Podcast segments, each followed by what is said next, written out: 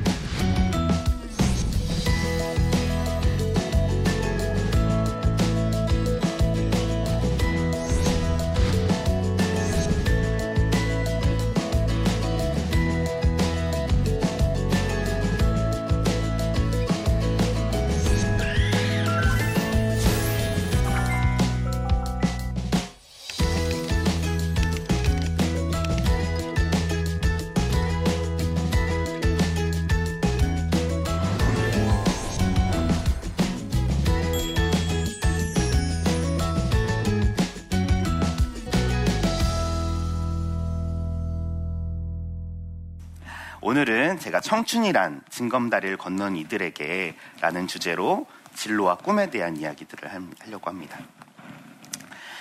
꿈, 여러분들 꿈이 있으십니까? 네. 보통 어른들이 아이들에게 제일 많이 물어보는 질문이죠. 꿈이 뭐니? 뭐 하고 싶니? 그 다음으로 많이 물어보는 질문이 뭘까요? 네, 어느 대학 갈 거니? 네. 이 물어보는 어느 대학 갈 거냐고 물어보는 어른들이 제일 듣고 싶은 대답이 뭘까요? 서울대죠. 그렇죠. 서울대 가고 싶다는 말을 들으면요 괜히 안심이 되고 그렇습니다.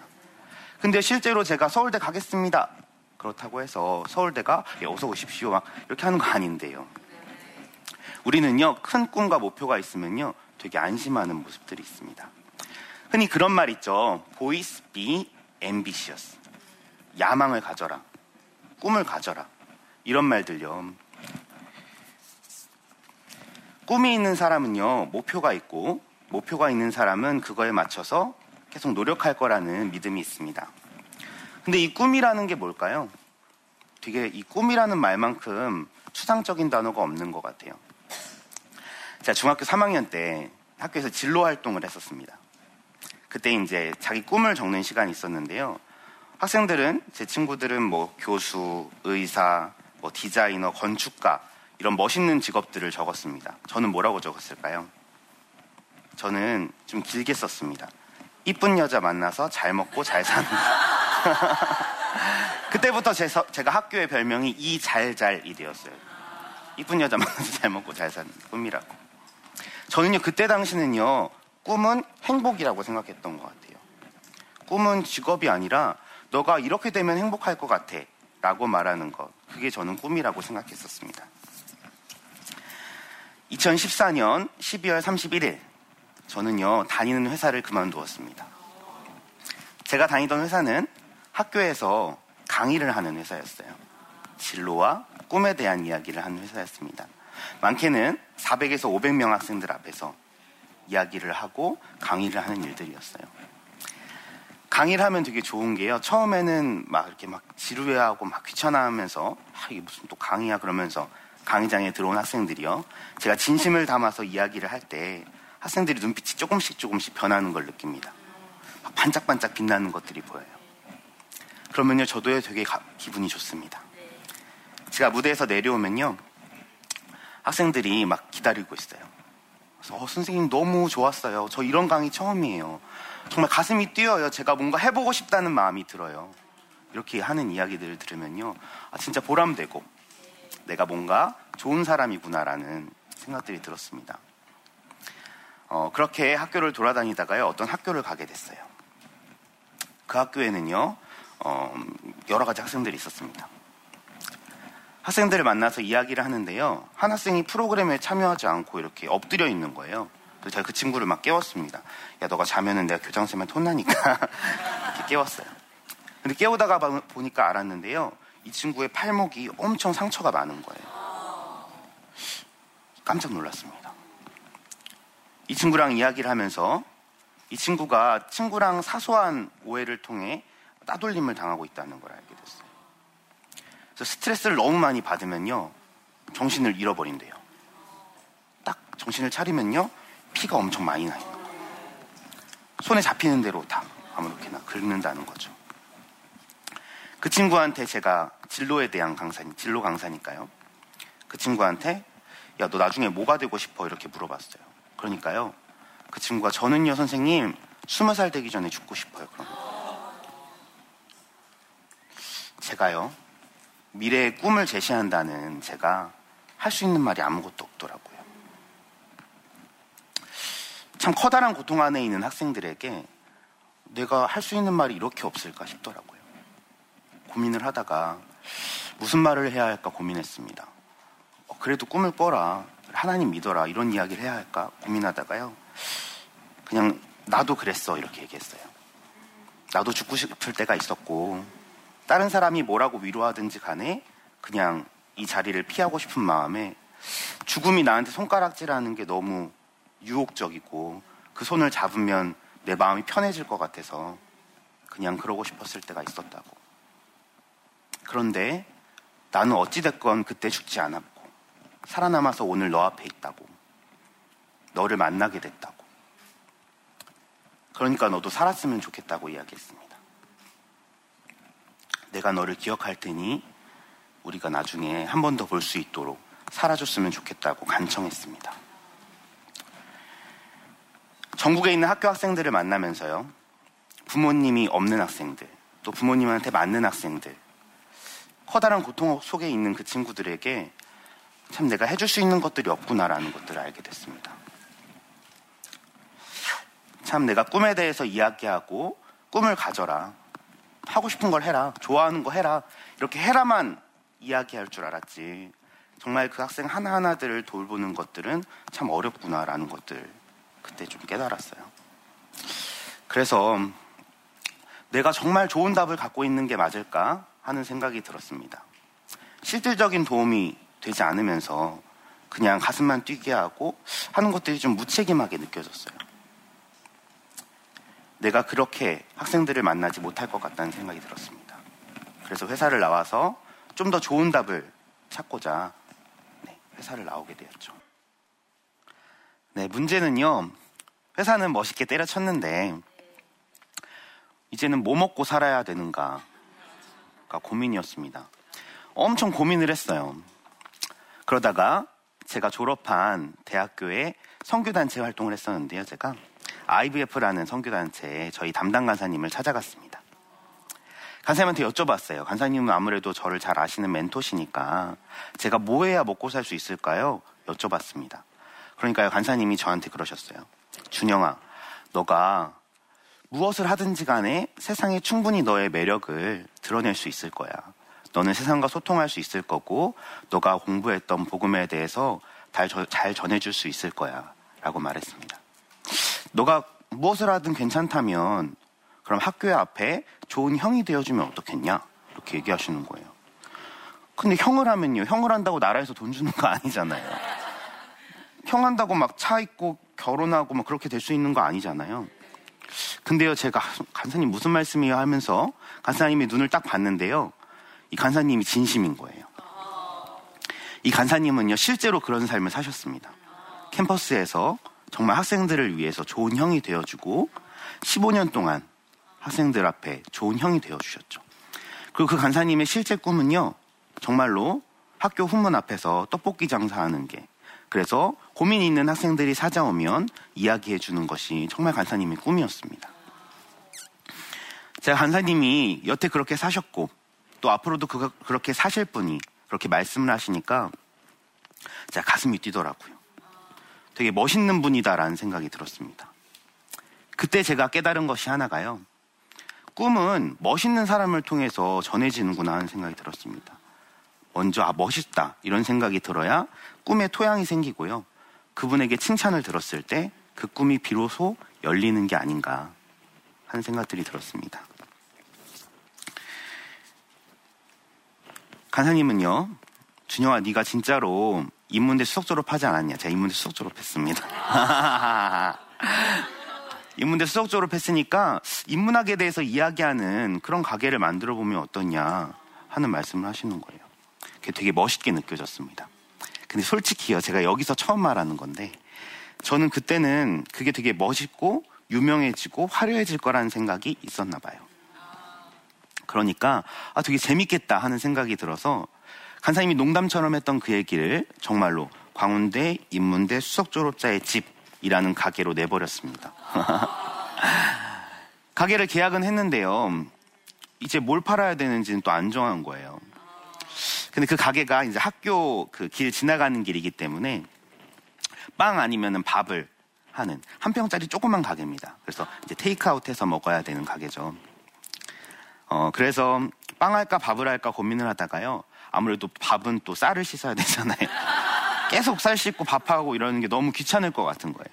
그래갖고 빵을 하기로 마음먹었습니다. 토스트죠. 그래서 서울에 있는 토스트 가게들을 다 돌아다니기 시작합니다. 뭐 포장마차 토스트부터 프랜차이즈 토스트까지 다 먹어봤어요. 그런데 여자친구가요. 창동에 있는 어떤 토스트 할머니를 소개해줬습니다. 그래서 같이 찾아갔어요. 제가 군대에서 취사병을 했었습니다. 한 게 많죠. 취사병을 하면서 요리를 조금 했기 때문에 요리하는 모습을 보면 아 이분이 어떤 분이구나 어떤 그런 포스를 느낄 수 있는데요. 제가 딱 가서 할머니를 뵀는데 80이 넘으신 할머니 60 환갑 때부터 20년 동안 토스트를 구우신 할머니를 딱 보니까 이분이 완전 무림의 은둔 고수 느낌으로 이렇게 이 토스트를 하시는데 군더더기 없는 깔끔한 동작 그런 거 보면서 아 진짜 이분에게 뭔가 배울 게 있겠구나 하는 생각이 들었습니다. 이분이랑 이야기하면서 토스트를 봤는데요. 토스트가 이게 너무 말도 안 되는 거예요. 계란이 달걀 부침이 너무 크고 또 야채도 너무 많이 들어간다는 걸 알게 됐습니다. 제 할머니한테 그랬어요. 할머니, 아니 이 가격에 토스트 이렇게 하시면은요 어떻게 먹고 사실 수 있으세요?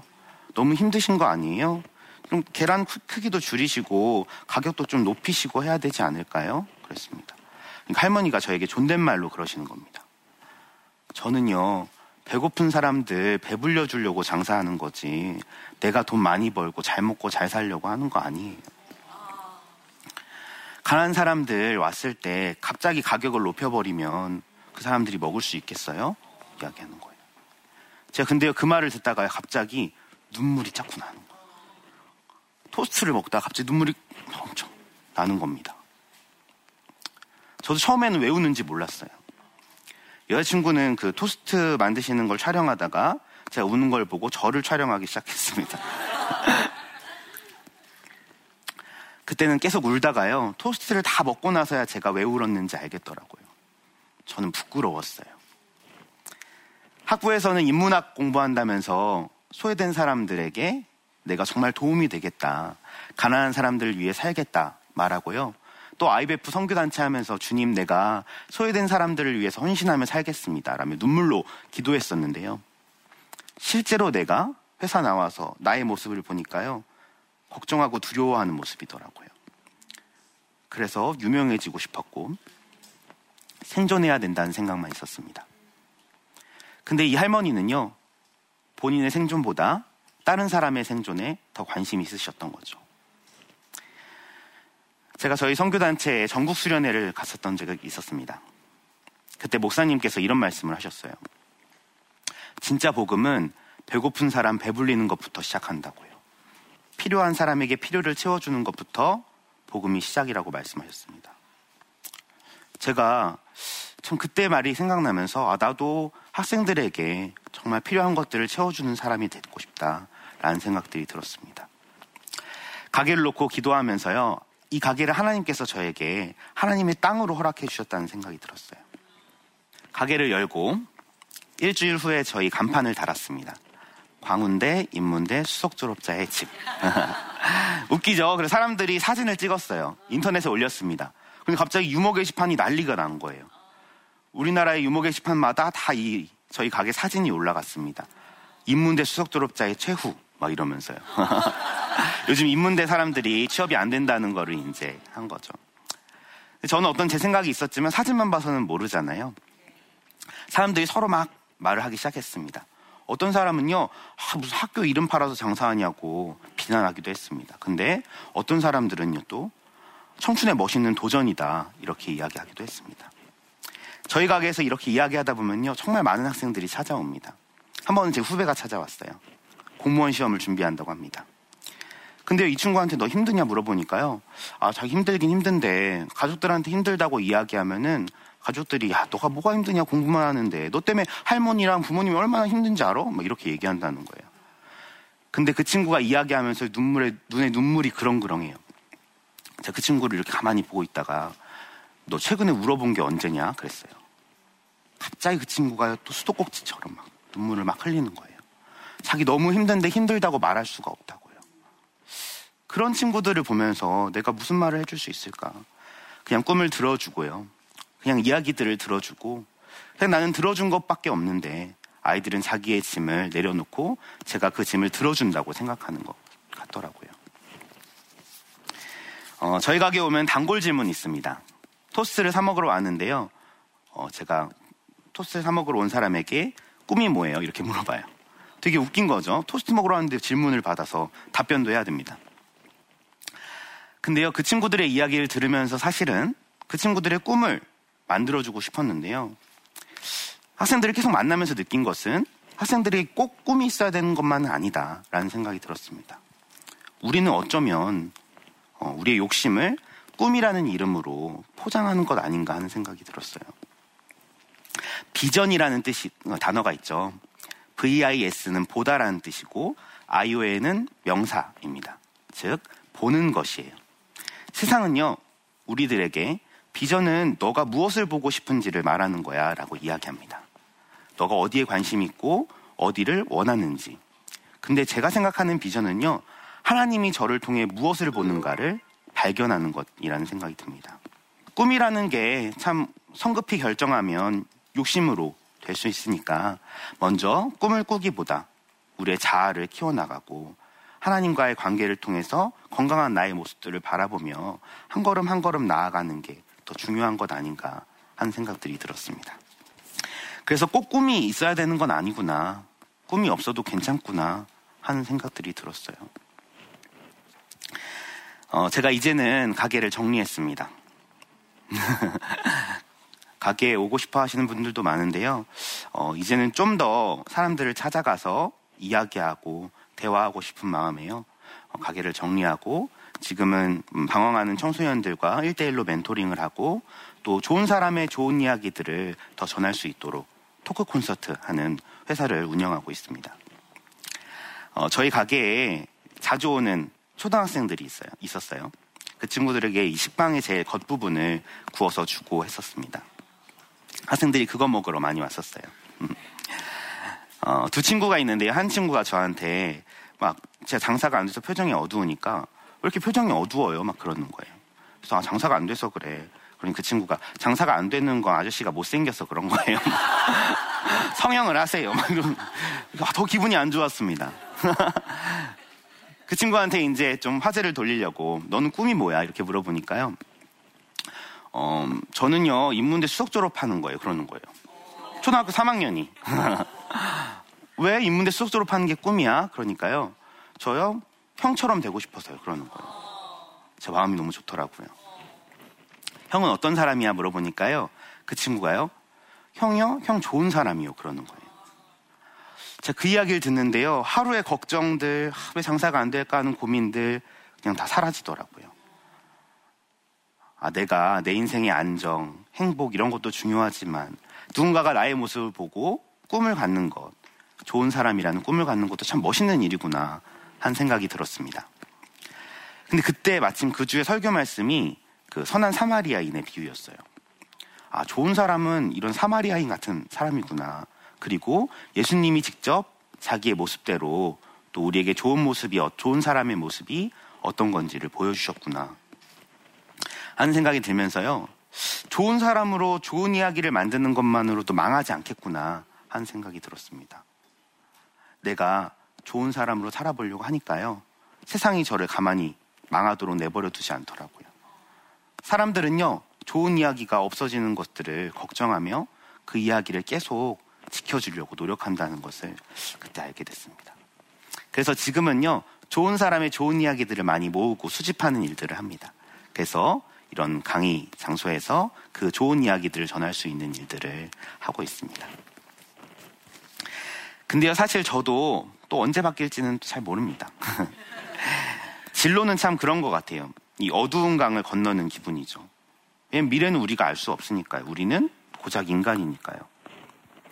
어두운 강을 건널 때는요, 징검다리를, 내 앞에 있는 징검다리만 밟을 수밖에 없습니다. 눈을 감고 어디 있는지 차차 밟으며 가는 거죠. 이 한 걸음 한 걸음 걸어가는 길이 너무 무서운 길일지 모릅니다.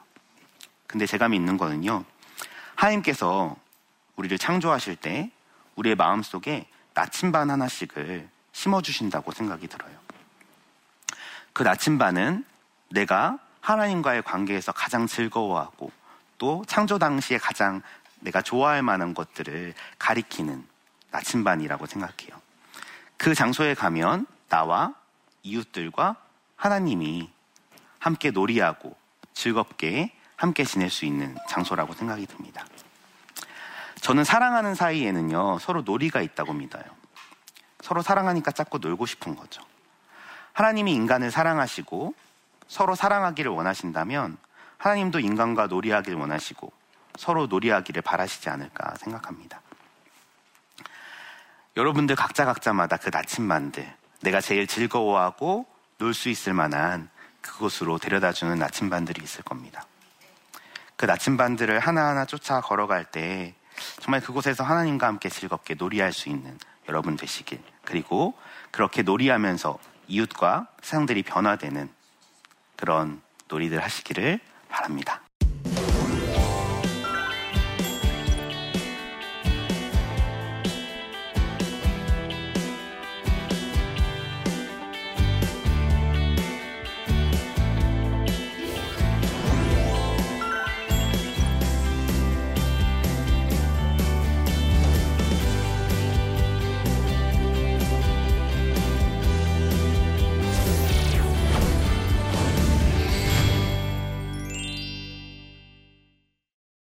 네, 오늘 여기 오신 분들이 저에게 궁금하신 것들을 여기 Q&A로 질문을 주셨는데요. 한번 살펴보도록 하겠습니다.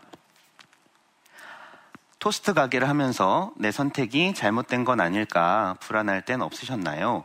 그럴 땐 어떻게 이겨내셨나요? 불안하고 그랬죠. 처음에는 그런 뭔가 멋있는 마음으로 시작했는데 막상 가게를 하면서 너무 힘들더라고요. 이 학생들이랑 이야기하려고 했는데 토스트를 만드느라 시간이 너무 오래 걸리고 차도 없고, 그러니까 장사가 진짜 보통 일 아니잖아요. 제가 손수레를 끌고 다니면서, 저희가 학교에 노원이었는데 의정부까지 막 지하철을 타고 다니면서 양배추를 몇 통씩 막 들고 오고 막 그랬습니다. 이제 그러고 이제 공간이 또 협소하다 보니까 제가 폐렴에 걸리게 되었어요. 네, 그래서 또 이게 옮길 수도 있으니까 가게를 또 닫고, 그렇게 아프면서 막 가게를 운영하다가 제가 이제 어느 날 양배추를 이렇게 짊어지고 또 가게 언덕에 있어서 가게에 막 올라가고 있었습니다. 그런데 저희 대학생들, 같은 또래 대학생들은 막 멋있게 차려입고 학교로 가는데 저는 너무 후줄근하게 이렇게 뭐 묻히고 막, 이거 제가 가게 할 때 입었던 옷이었거든요, 사실은. 후줄근하게 뭘 묻히고 이렇게 올라가는 모습이 너무 구차하고 비참한 거예요, 갑자기. 그러면서 막 마음에 원망이 들더라고요. 아니, 내가 왜 이 일을 하고 있나 막 그러면서요. 그러면서 하나님한테 막 기도하면서 제가 따졌어요. 아, 어떻게 내가 나를 이렇게 힘들게 하십니까? 답답합니다. 막 그렇게 원망했어요. 그런데 하나님께서 좀 그런 마음을 주시더라고요. 너가 가까이 있으니까 더 사랑해 주라고 말씀하시는 거예요. 아니, 내가 힘들어 죽겠다는데, 아픈데, 근데 너가 더 가까이에 있으니까 사랑해 주라고 말씀하시는데요, 제 마음이 녹더라고요. 아, 맞아. 내가 처음 시작할 때 그 할머니에게 들었던 그 마음처럼 가난하고 소외된 학생들, 배고픈 학생들을 배불려 준다고 시작했는데 또 내가 그런 마음들이 있었구나 생각이 들면서 또 이렇게 가게를 하루하루 이어지게 되더라고요. 장사는 내가 오늘 안 벌면은 내일 완전 돈이 없죠. 월급은 언제 나올 거라는 믿음이 있기 때문에 돈을 막 써도 되지만요, 하루하루를 완전히 하나님께 의지하지 않으면은 내 마음 자체가 무너지더라고요. 그렇게 하루하루 마음을 먹으면서 좀 이렇게 버텼던 것 같습니다. 다음 질문 볼까요? 요즘 청년들의 가장 큰 고민은 무엇이고 어떤 조언을 해주고 계시는지 궁금합니다. 뭘 것 같아요? 청년들의 제일 큰 고민? 네, 취업이요. 취업이 제일 고민이에요. 100개 썼는데 100개 다 떨어지면요, 멘탈이 하나도 남지를 않아요. 하나만 떨어져도요, 나는 진짜 어떡하지, 이렇게 걱정이 드는데요, 100개가 다 떨어지면요, 네, 내 존재 자체가 쓸모없이 느껴집니다. 그런 친구들 만나서요, 할 수 있는 말이 정말 많이 없어요. 내가 대학을 뭐 이렇게 취업을 붙여줄 수 있는 것도 아니고. 그 친구들의 이야기들을 들어주면서요, 대신에 좀 더 너가 무엇을 좋아하는지, 어떤 장점이 있는 건지를 좀 이렇게 찾아주려고 합니다. 막 고민을 이야기하다가 그 고민을 들으면서 막 답을 내려주려고 하려고 하더라도요, 답을 주려고 하더라도 제가 답을 줄 수가 없더라고요. 왜냐하면 제가 주는 답은 제 답이기 때문이죠. 근데 많은 청년들이요, 빨리 답을 해결하고 싶습니다. 답답하기 싫어서죠. 근데 저는요, 답답해야 답을 얻을 수 있다고 생각해요. 내가 답답한 마음을 계속 품고 가면서 이 답답함을 해결하려고 살아갈 때 내 자체가 답이 되는 거죠. 그래서 그런 것들을 알 수 있도록요, 고민을 들어주면서, 야, 네 고민을 들어보니까 이런 장점들이 있다, 이렇게 칭찬을 해주는 거예요. 그러면요, 내 길을 이렇게 조정해 나갈 수 있는 거죠. 아, 난 이런 걸 잘하는 사람이구나. 아, 내가 이게 진짜 나의 모습이구나 라는 것들을 발견할 수 있도록 그렇게 코치해주는 편입니다. 저도 앞으로 뭐 어떻게 살아갈지 사실 잘 모르겠어요. 우리는 미래를 모르니까요. 하지만요, 제가 토스트 가게를 하면서 배운 진짜 단 하나의 진실은, 하나님을 쫓아 예수님을 닮아 제자 되는 삶이 정말 망하지 않는 삶이구나 라는 것이었습니다. 어찌 보면 어리석어 보일 수도 있고요, 어찌 보면 되게 이상해 보일 수도 있는 그 길이요, 사실은 사람들이 굉장히 감동할 수 있는 길이구나 라는 것들을 깨달았습니다. 저는 요즘에 정말 그렇게 여러분들과 오늘 이야기하는 것처럼 많은 이야기를 하면서 다니고 있습니다. 저에게는 그게 하나님과 놀이하는 일이고 사람들과 놀이하는 일이에요. 여러분들도 그 놀이들 즐겁게 찾으시면서 여러분들과 하나님이 즐겁게 놀이하시는 모습들 가지시기를 진심으로 기도하고 또 구하겠습니다. 감사합니다.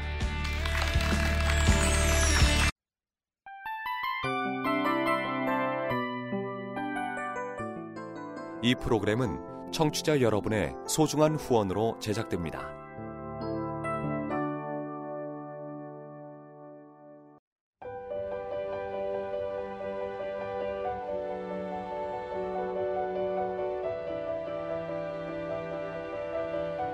세상에는 수많은 교회들이 있지만 더 깊이 있는 말씀 강해를 찾기 위해 크기로만 교회를 선정하지 않습니다. 보다 좋은 영적 콘텐츠를 더 많이 나누기 위해 방송비를 받지 않습니다. 1년 365일 복음만 전하고 싶어서 우리는 광고를 하지 않습니다. 온누리의 복음을 땅끝까지 CGN TV와 함께 땅끝 선교사가 되어주세요.